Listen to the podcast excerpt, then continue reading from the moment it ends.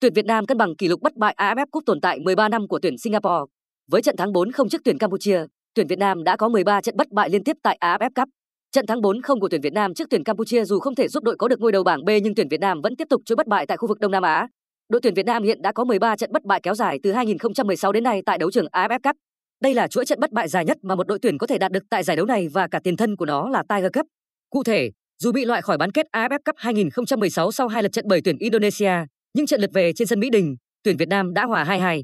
Đây là trận cầu mà khi nhắc lại, có lẽ người hâm mộ lâu năm vẫn còn nhớ đến hình ảnh Vũ Minh Tuấn chắp tay chiên người cha quá cố sau khi ghi bàn thắng thứ hai cho tuyển Việt Nam. Sau giải đấu này, tuyển Việt Nam nói lời chia tay huấn luyện viên Hữu Thắng, huấn luyện viên Mai Đức Trung lên tạm quyền một thời gian trước khi huấn luyện viên Park Hang-seo cập bến. Như cá gặp nước, chiến lược gia người Hàn Quốc liên tục giúp tuyển U23 lần đầu tiên vào chung kết giải U23 châu Á đầu năm 2018.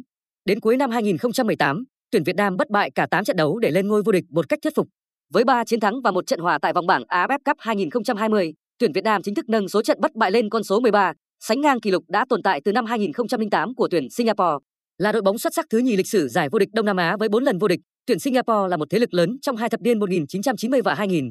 Họ bắt đầu chuỗi 13 trận bất bại từ loạt trận chung kết AFF Cup 2004, sau hai trận thắng trước tuyển Indonesia để lên ngôi vô địch. Tại AFF Cup 2007, tuyển Singapore cũng bất bại rồi đánh bại tuyển Thái Lan ở trận chung kết. Mạch thắng này bị chấm dứt bởi chính tuyển Việt Nam tại lượt về bán kết AFF Cup 2008. Cựu tiền vệ Quang Hải đã ghi bàn thắng duy nhất trên sân của tuyển Singapore để rồi sau đó đánh bại tuyển Thái Lan và lần đầu tiên vô địch AFF Cup. Tuy vậy, mạch trận không thua của tuyển Việt Nam sắp gặp một thử thách lớn, đó chính là tuyển Thái Lan tại bán kết AFF Cup 2020. Dù rằng chưa từng để thua tuyển Thái Lan dưới triều đại của huấn luyện viên Park Hang-seo, nhưng tuyển Việt Nam không thể xem nhẹ đối thủ bởi voi chiến đang rất quyết tâm đòi lại ngôi vị số 1 Đông Nam Á. Trận bán kết lượt đi giữa tuyển Thái Lan và tuyển Việt Nam sẽ diễn ra vào ngày 23 tháng 12